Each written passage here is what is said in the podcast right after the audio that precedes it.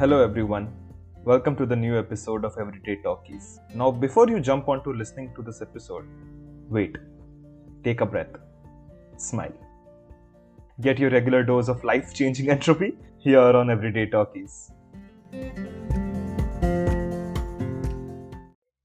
Hello, guys. Welcome to the new episode of Everyday Talkies. We are back with the 14th episode of Guns, Germs, and Steel, and we'll be talking about the 13th chapter that's called Necessity's Mother. And before we start all of that, welcome to Pushkar. Hello. Hello, Necessity's Mother sounds like a Star Trek episode, so I'm excited. True, true. And people might have guessed it's all about technology and how it, how it developed across the world. But before all of that, Pushkar, why don't you do the honors and give us a quick brief of whatever we have done in the past 13 chapters? Okay, so the podcast is Guns, Germs, and Steel. Uh, we're discussing how different civilizations grew at different rates across different across the world and how that um, affected our history over the last thirteen thousand years. If you want more information, listen to the past episode. I'm not going to recap anymore. oh, Pushkar, this was sad. Come on, you cannot do this to our audience who might be joining us. No, no, it's Right. not sad. You have to draw a line somewhere. If you're like jumping into the 14th episode, uh, you know, out of nowhere, uh, it's like like you do not get the benefit of the doubt. We're following MCU rules now. It's like you don't jump in anymore. Like come come do your do your homework and come here. True, guys. It will helpful for us. Go listen to the 14 chapters, or you know what? Listen to the last chapter because last or the last episode because last episode we recapped, so you can listen No, to that. listen to all the chapters. You need the you need the listens, right? What are you doing, Anshul? This is so counterintuitive. Just uh, taking care of the audience who might be becoming too a bit lazy. But uh, I cannot, with good conscience, proceed with unless if I even if I give like a 10 second intro. So, guys, uh, initially we learned some like why humans are the way they are, some experiments, how we evolved, and the reasons. We're trying to explore the reasons uh, why different human civilizations evolved across the world, be it from livestock, be it from plants, be it from germs, be it from uh, writing. The last one, and now we are finally at the text space, that is the technology space, and um, the chapter started, you know, in a very unique way. And I would like Pushkar to tell me more about this before I like.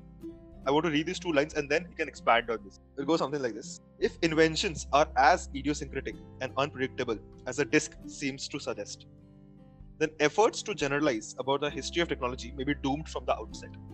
So, Pushkar, tell us what is the disk that we're talking about and what is this line all about? Okay, so weirdly enough, this is also the first line that I have uh, underlined exact line.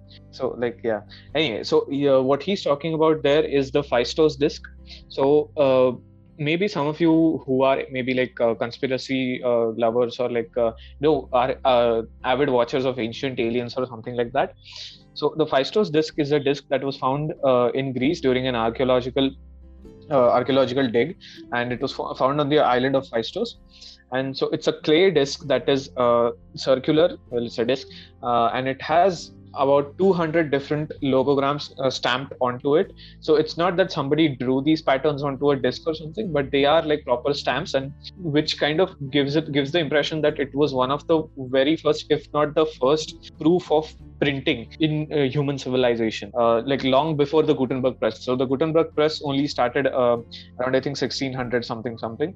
Uh, but this disc was found in 1700 BC, which is a lot, uh, lot, lot, lot longer, and uh, nobody has really been able to figure out what the Phaistos disc means, what the symbols mean. Uh, even though like you can discern that it is a, uh, it is written in some kind of a language, it is some kind of printed writing, but nobody has been able to discern what it is because there is not really um, any other point of reference to go by. It, it seems like a very unique thing. But uh, anyway, the five Phaistos just gives us a good example um, about what we're going to uh, look at in this chapter is the the human tendency to invent or the human tendency to tinker and how it has uh, inherently been a part of us for a very long time now.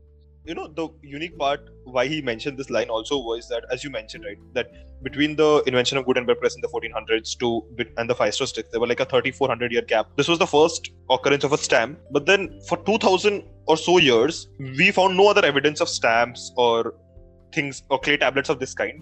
And then writing was then invented and uh, you know or printing in some format was invented in china and the medieval europe uh, after like 2500 or 3000 years. So it's shocking uh, to understand like shocking to believe that there is no discernible pattern because if there is no pattern then technology can basically uh, erupt from any corner of the world for any reason.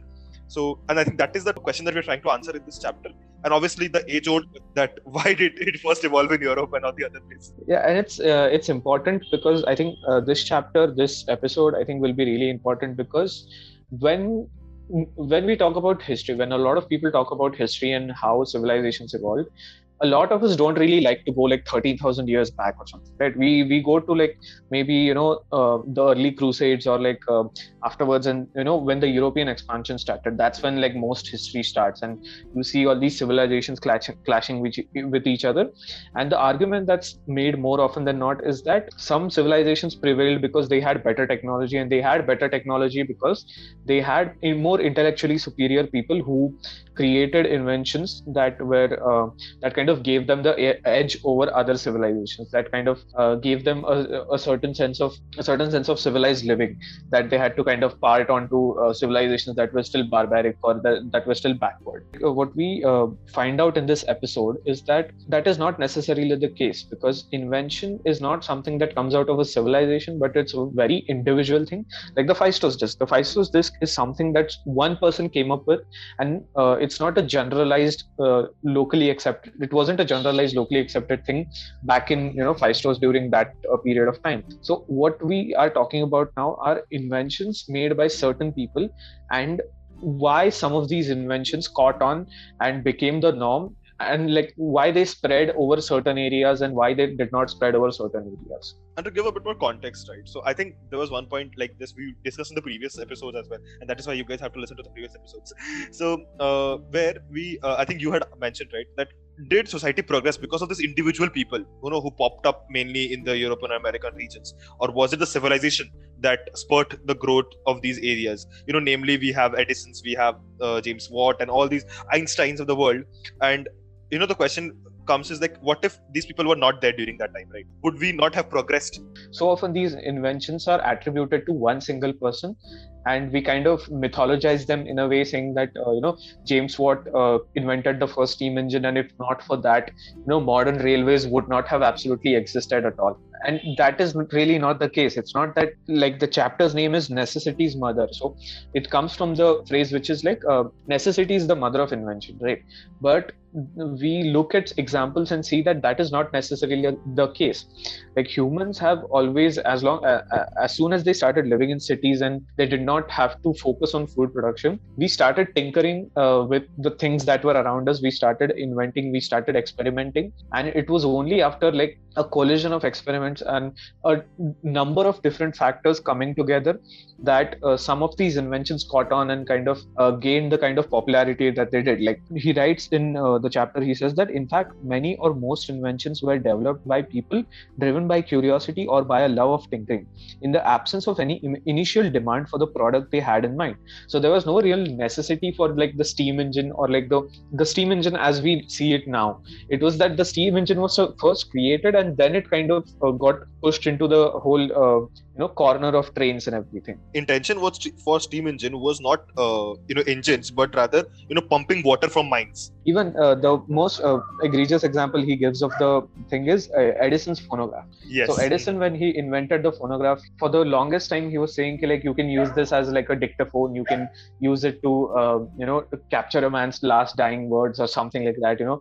It's very like um, little little things and it it wasn't until like 20 years later when somebody some people started appropriating his phonograph to record music. That's when it kind of caught on and became this huge new invention. And initially even edison was like no this is a this is a, abasement of my invention. This is a and this is an insult. This is an abuse of the, the this very beautiful thing that i've created. And eventually then once he started uh, seeing how much money it was making and he was like nee, nee, this was always the plan. Capitalism always rules. But for people who are confused about what photograph is phonograph is you can either google it or you can just think of a gramophone. It's like an earlier version of a gramophone so it's that. Basically this proves that it wasn't necessity that led to these inventions in eurasia that kind of um, you know kicked kicked in the industrial revolution and all that. And today like if you if you want to look at uh, our inventions today and some of them like like 90% of them are not driven by um, not driven by necessity. Like you watch shark tank so you know this better than i do. Like the best example that came to my mind was do you remember like a couple of years ago i think there was this startup that was crea- creating a that had created a juicing machine like a juicer like a very fancy looking juicer.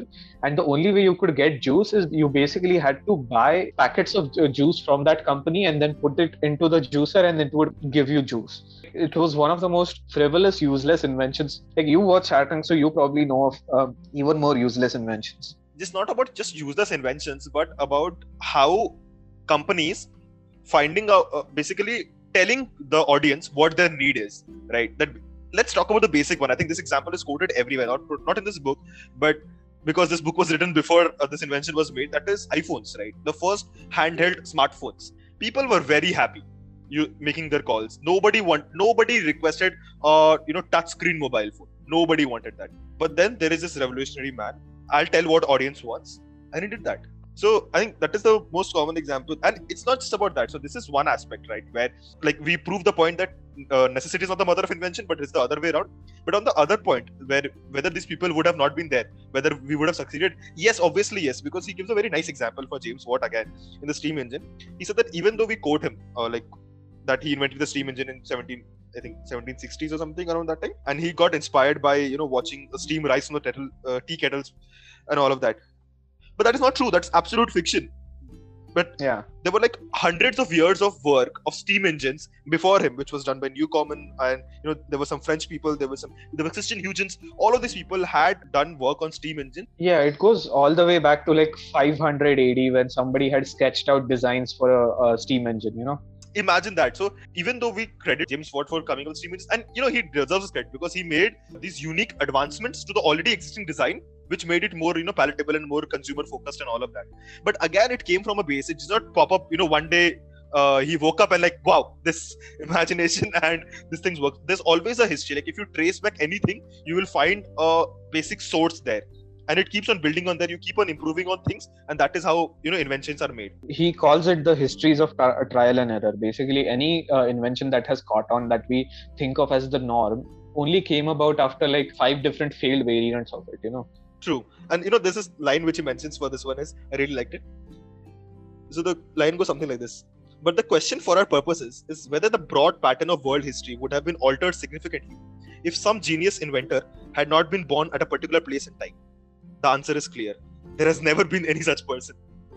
All so recognize take that, Steve Jobs. True. Like all recognized famous inventors had capable predecessors and successors and made their improvements at a time when society was capable of using the product. And I think let's focus on the second part of the sentence right here. So we discussed now that you know nobody is special. They always had always has predecessors, and Steve Jobs had the successors who grew the company, right? And the company is growing more than before, even though you know people discredit the current CEOs, but you know the company is at all-time high. On the other hand, there is an important factor: society's acceptance which I had n- never really thought about that much. F- Phaistos disc, right? Phaistos disc developed stamping at a time when the world did not require it. Motor engines were developed at a time where the people already have enough horses to, uh, you know, move around, and the engines were so big that they did not, they didn't feel the need for motor vehicles. Exactly. Like if you think about it, horses had served humans beautifully for uh, you know tens of th- tens of thousands of years since they were domesticated back way back in like uh, 8000 BC or whatever yep. right so horses had been so useful and uh, the problem was that yeah like you said these uh, engines were very cumbersome and very big and they you know they were they did not uh, work that well. But once you know world war one happened uh, the armies had to realize that horses uh, were not really uh, as useful anymore as like uh, trucks and uh, you know all these vehicles and carrying in uh, you know carrying goods or like carrying soldiers. It you know made me think of the ford company you know. During world war ii ford was one of the biggest suppliers of um, you know uh, military uh, basically military supplies. Ford was one of the biggest suppliers. And in, it's very interesting to note that once ford was like boom ford's business was booming because of uh, this war. After the war was over over they had to find some way to start some way to keep on making money as much as they did during the war. And what they came up with was uh, because people the economy was booming people had a lot of money to spend they were like every person should have a car because a car means freedom a car means this and a car means that. And so like just you uh, people all over the us were just buying vehicles left and right even though they may not need them. And that has now snowballed into like a global market of people just buying vehicles. Like i know so many people who buy vehicles who buy like two three four wheelers even though their family only has like three people. Like what do you need so many cars for? And it basically encompasses both the points right? That where they are prov- they are marketing or they are uh, yeah they're marketing the product in such a way that they're basically inducing the need into the market even though there is none. With cars especially it created such a big lobby like the people the lobbies who were trying to sell cars the oil lobby the fuel lobby that uh, all these lobbies you know became so big because of this simple uh, invention of the combustion engine that was initially only used as a means of war and then kind of snowballed into the whole climate change crisis that we have right now. It's uh, yeah, it's really something. And you know, we were talking about this that how uh, every invention has a predecessor. So there is this uh, a few lines which he mentions regarding the invention of mirrors. So it's beautiful when he says that the Ice Age hunter, uh, hunter gatherers noticed burnt sand and limestone uh, residues, and it was impossible for them to foresee the long accumulation of discoveries that would have led to the first Roman glass windows that was in the first AD. Then around 2,000 years later, maybe in Egypt and Mesopotamia, and right now we're using it as you know glass vessels, and everything is glass around us. So ice age. So that's like what 13,000 years ago. That was the last ice age that we, we went through. So glass, the evolution of glass, and the invention of glass, you could say, and its uses took that much amount of time. So if you trace back anything, there is always a history. There is always uh, something that it traces back to. Right, and it's not like uh, you know some genius uh, always like comes up with uh, an invention solely for the purpose of inventing that, like fulfilling a certain need. Like for example, uh, he writes, uh, as for post-medieval petroleum distillation, 19th century chemists found the middle distillate fraction useful as fuel for oil lamps. The chemists discarded the most volatile fraction as an unfortunate waste product until it was found to be an ideal fuel for internal combustion engines so for the longest time even though people were making like gasoline were, were making the necessary fuel for internal combustion they were like no this is useless to us. And uh, the the less volatile uh, you know fraction of it is the uh, important part. So even like even if people were accidentally uh, had accidentally invented something it wasn't uh, it didn't come into uh, force until someone found a use for it. I think there are multiple examples which we'll discuss more through the course of this chapter.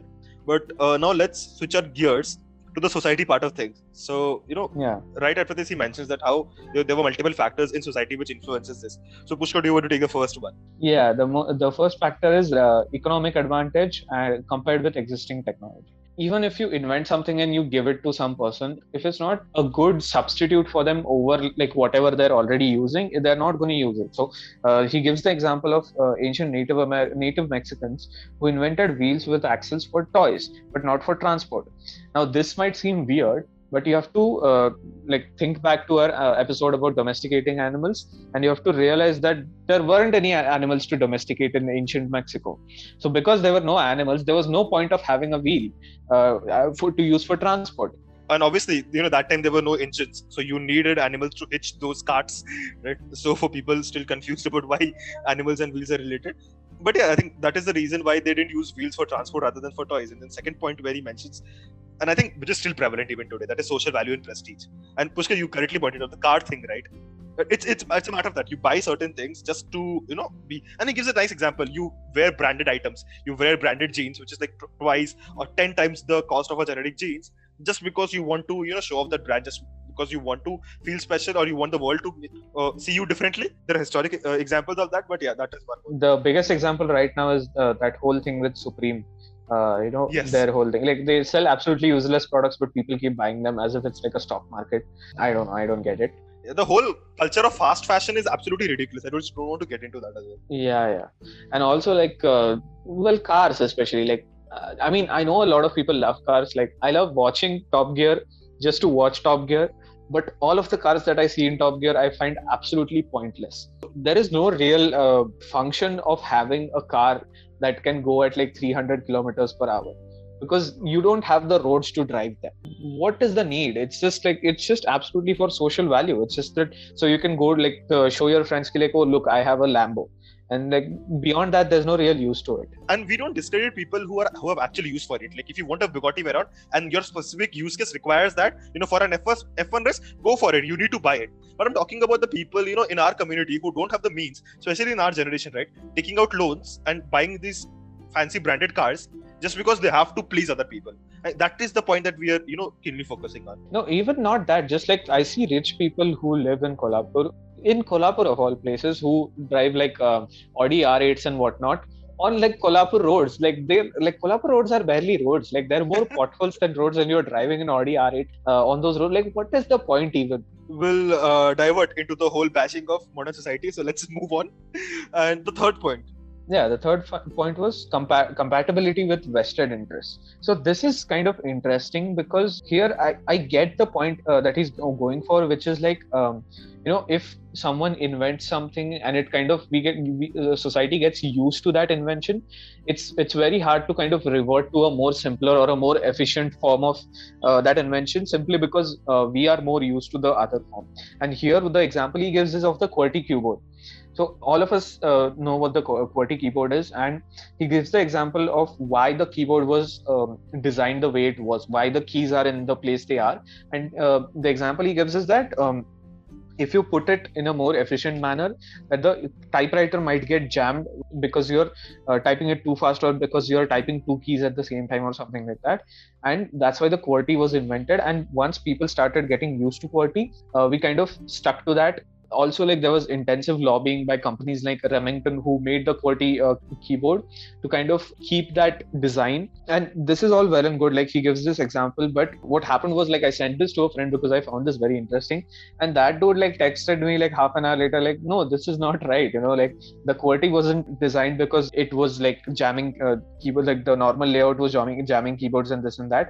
Uh, it was because qwerty is more efficient actually than the normal uh, style of layout. So there is like a slight uh, error here uh, with Jared thing. It maybe it because maybe it's because he wrote it in 1997, and since then we've kind of found out different things. But yeah, basically what he uh, means to say is that once people get used to a certain type of product or a certain uh, variation of an invention it's very hard to go back to a different like the, i think the simplest example of this i could give you is apple versus android right so if you're using an apple phone and uh, you're used to the whole apple kind of uh, ecosystem then even if the android phones are better or more efficient you wouldn't like to go back to the android phone simply because you're used to the apple ones. And it has happened with microsoft like you have you have actually faced it. Why do you think microsoft is easy to pirate? Why can you get like it's hundred dollars for windows 10 or whatever right? And but you can get it pirated and get it free. Why do they let you do that? I'm sure there's smart there's smart enough people who can block it out for you.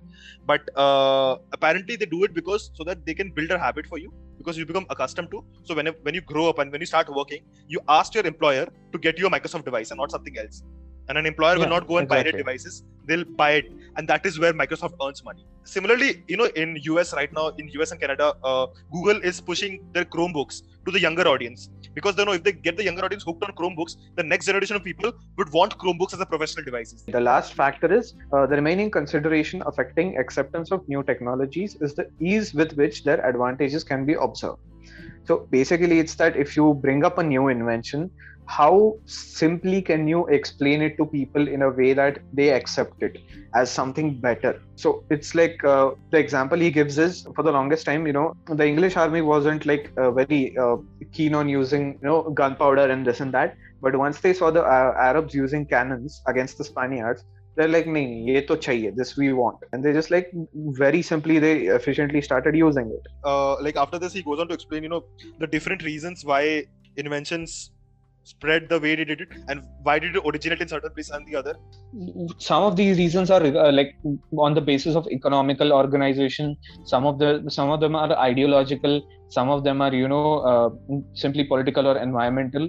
And all these reasons are uh, basically trying to explain is that this civilization did not do this because of this reason or uh, you know this particular continent did not um, get this because of this reason. So basically what they're trying to say is for example uh, maybe say in india like uh, people start uh, did not start uh, using the microwave oven in india because uh, microwave ovens were used to cook beef and we don't eat, eat beef and that's why you know india never uh, india did not develop microwave ovens till uh, very late or something like that you know Uh, that's a very bad example but anyway Very bad example. yeah no but anyway the point that he's coming to is that uh, all these reasons that are given he uh, for because of um, because of x reason uh, an entire civilization did not uh, you know adopt y invention or uh, discover y invention by themselves. But what he's essentially coming at is that this is not really true. If you look at history if you look at any sort of um, civilization any large civilization you can see the pattern you can see a pattern is is that there are some sects of that civilization that do accept inventions and there are some sects that do not. So it's always very uneven it's always very scattered there's no real pattern to it. It's like some people might just and he gives all these 14 reasons that are given. Uh, he says that all of them can be valid and none of them can be valid. Like there's no real set formula to it. And it's it, it was kind of frustrating at first because what he's essentially saying is that it's very random at best like there is no real answer to why certain civilizations were more keen on uh, accepting inventions or were more uh, incentivizing uh, you know inventions rather than some other civilizations but essentially what it boils down to is that he tries to basically debunk the myth, uh, debunk the myth that Europeans were, you know, genetically superior or more intelligent than the other people, and that is why they developed certain things, and that is not true. So he basically tells you that in any society, in any place, in any part of the world, you will find a community which is more accepting of new ideas, is more innovative, no, more accepting of change, and other type of society which is a bit more conserved, be it located in Europe because in Europe there were certain parts which are more conservative than the others. Even in America, right? Native Americans, there was this uh, uh, Nugan or uh, I don't know uh, now Navajo Navajo Navajo, uh, the uh, the Native Americans, they were more accustomed, you know, they were more uh, in tune to accept the modern technologies that Europeans brought in, and that is why they survived, while the others did not. and he gives the example of the New Guinea where the Chimbu tribe is uh, more uh, accepting of inventions than the Daribi tribe, and because of that you have like uh, some. He, says that he met a Chimbu, fifty-year-old Chimbu person who was unable to read, write, or um, he was still very set in his traditional ways, you know, using stone tools and stuff. But he had become rich by growing coffee because he had seen other people grow coffee, and um, he was able to get so rich that he bought his own sawmill uh, with the amount of money he made. So it wasn't that any sort of uh, thing of like because Eurasians had this kind of education or because they had this kind of uh, upbringing that they were very good, very fine businessmen or very fine inventors. It was just that there were random factors that kind of limited a person's acceptability towards inventions and other person to be more receptive towards inventions For people who will be who will kill us if you don't just list out the 14 inventions and quickly go through them. So the first one I think is uh, the long life expectancy, and that's quite obvious. Right, the more you live, the more time you have to build on the inventions and develop them. So pe- places with more you know medical background or more advanced medicine, you know they succeeded more. And then we come to the more economic related ones, which I think we have mentioned countless times. Be it you know patented laws, where in US it's more secure, whereas in China you can copy anything. And then modern capitalism rules everything. So where capitalism is, you give an individual a sense of earning, and that I think links to the uh, third point as well, where and which is, this was quite you know different, and I could see a parallel to the Indian society as well, where he mentions that there is a strong sense of individualism in US society, where they can keep on working on inventions and keep on earning for themselves. Whereas in New Guinea, the society is built on strong fa- uh, strong family ties. So he mentions that that someone who begins to earn money will be joined by a dozen relatives expecting to move in and be fed and supported. I, Anshul, I think you you related very personally with that, I guess. uh, swiftly moving on, and then we move into the more ideological factors, where he mentions that you know risk-taking behavior, where risk-taking behavior is rewarded, or sound, uh, your scientific outlook, which I think all of us have read in our history books in the Renaissance period. That was a time where you know we started questioning the why of things, and that is where you know technology took a huge spurt. yeah, the period of enlightenment, as it's called. And the next point is religion, right? And this is again it links back to society. So it depends if society is orthodox and they're not accepting of change, be it for religious reasons or be it for any reason, you won't have that uh, invention in your society. It's as simple as that. But whereas others who don't have such, I would say, crisscrosses in their thinking, will have acceptance. And this happened with you know uh, thinking that Earth is in the center of universe.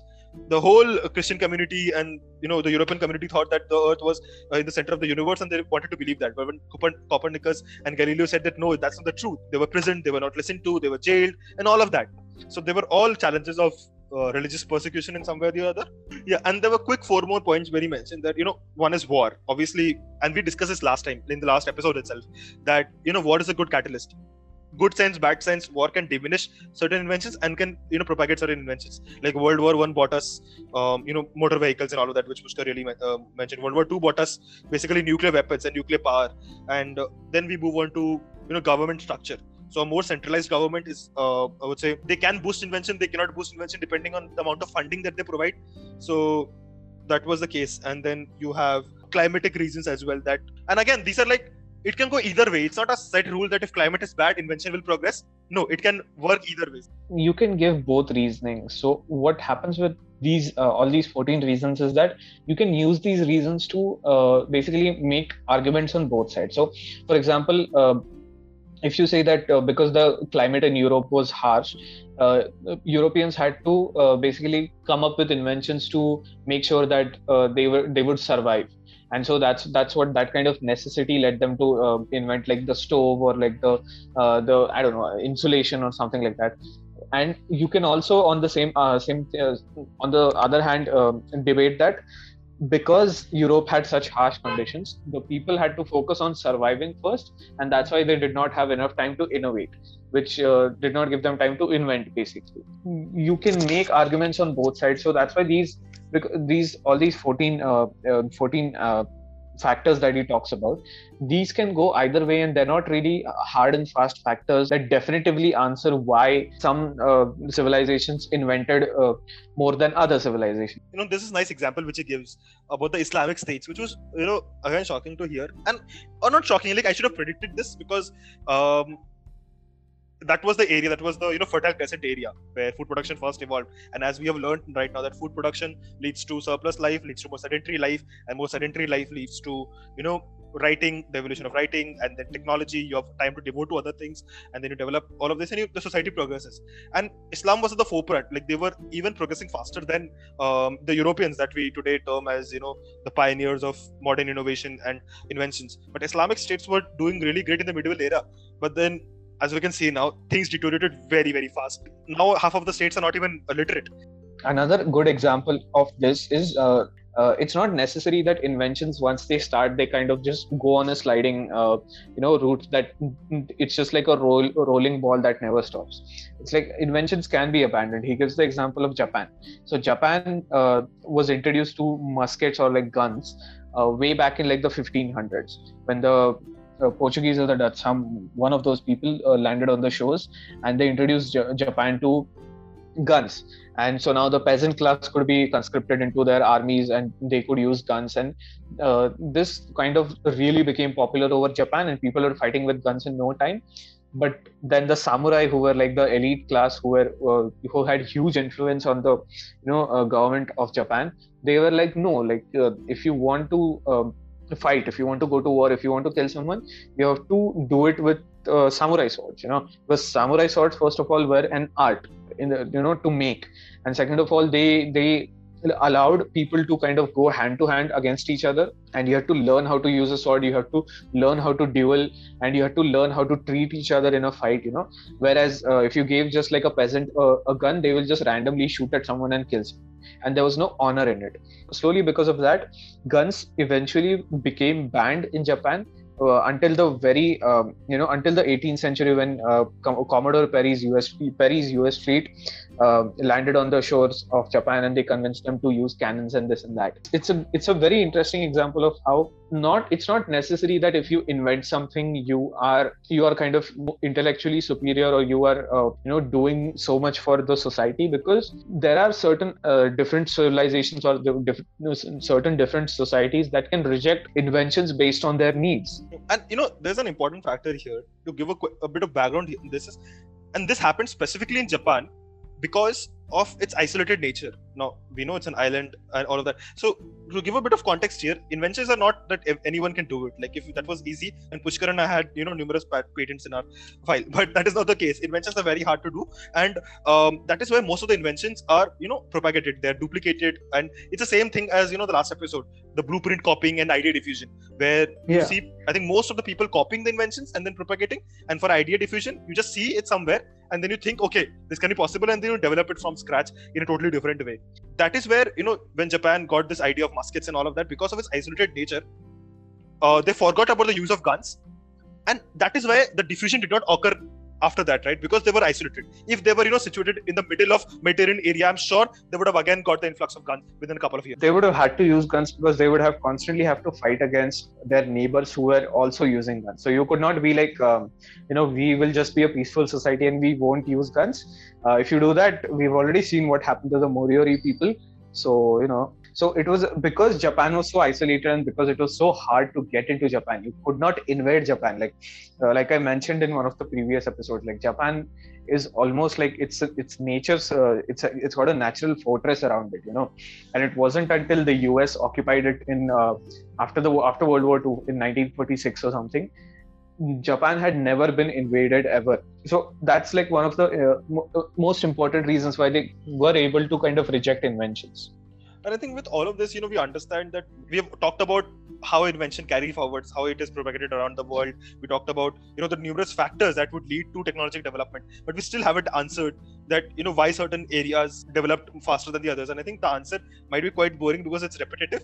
But just to, for completion's sake, you know, there are, th- there are few things that he mentions that what basically helped us for all of this and it comes back to the same points that we discussed you know in the very first few chapters the very first chapters you know the I think the not founding or the coming of modern humans, that is the Cro-Magnons in the Fertile Crescent area, then having a sedentary lifestyle 13,000 years ago, farming, surplus foods, and then the time to have inventions and then coming through it. So basically, you know, the onset of food production uh, and avoiding the barriers of diffusion as well as human population, you know, led to the growth as of well as the access, as we saw oh yeah access as well because it's easier to trans you know again to repeat it's easier to traverse in the same latitude because of the similar climatic conditions rather than north to south.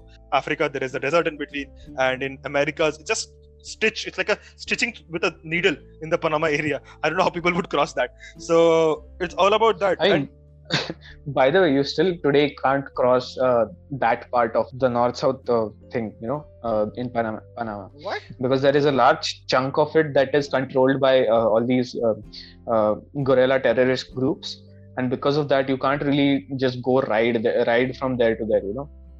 with all of this he ends the chapter on a very high note. And the reason why i say this is on the population front. I'm not sure whether you were too excited uh, about reading that is but because i was excited because it proved my theory of law of large numbers. So i was reading uh, this uh, in uh, this uh, daniel kahneman's thinking fast and slow. And pe- for people who are listening to me regularly they would have thought that i'm just reading this book for ages and ages. But yes this is book is uh, exciting enough that i have to continue reading it. And he mentions that if you look at things and if you make judgment of things in isolation you would always come at wrong conclusions.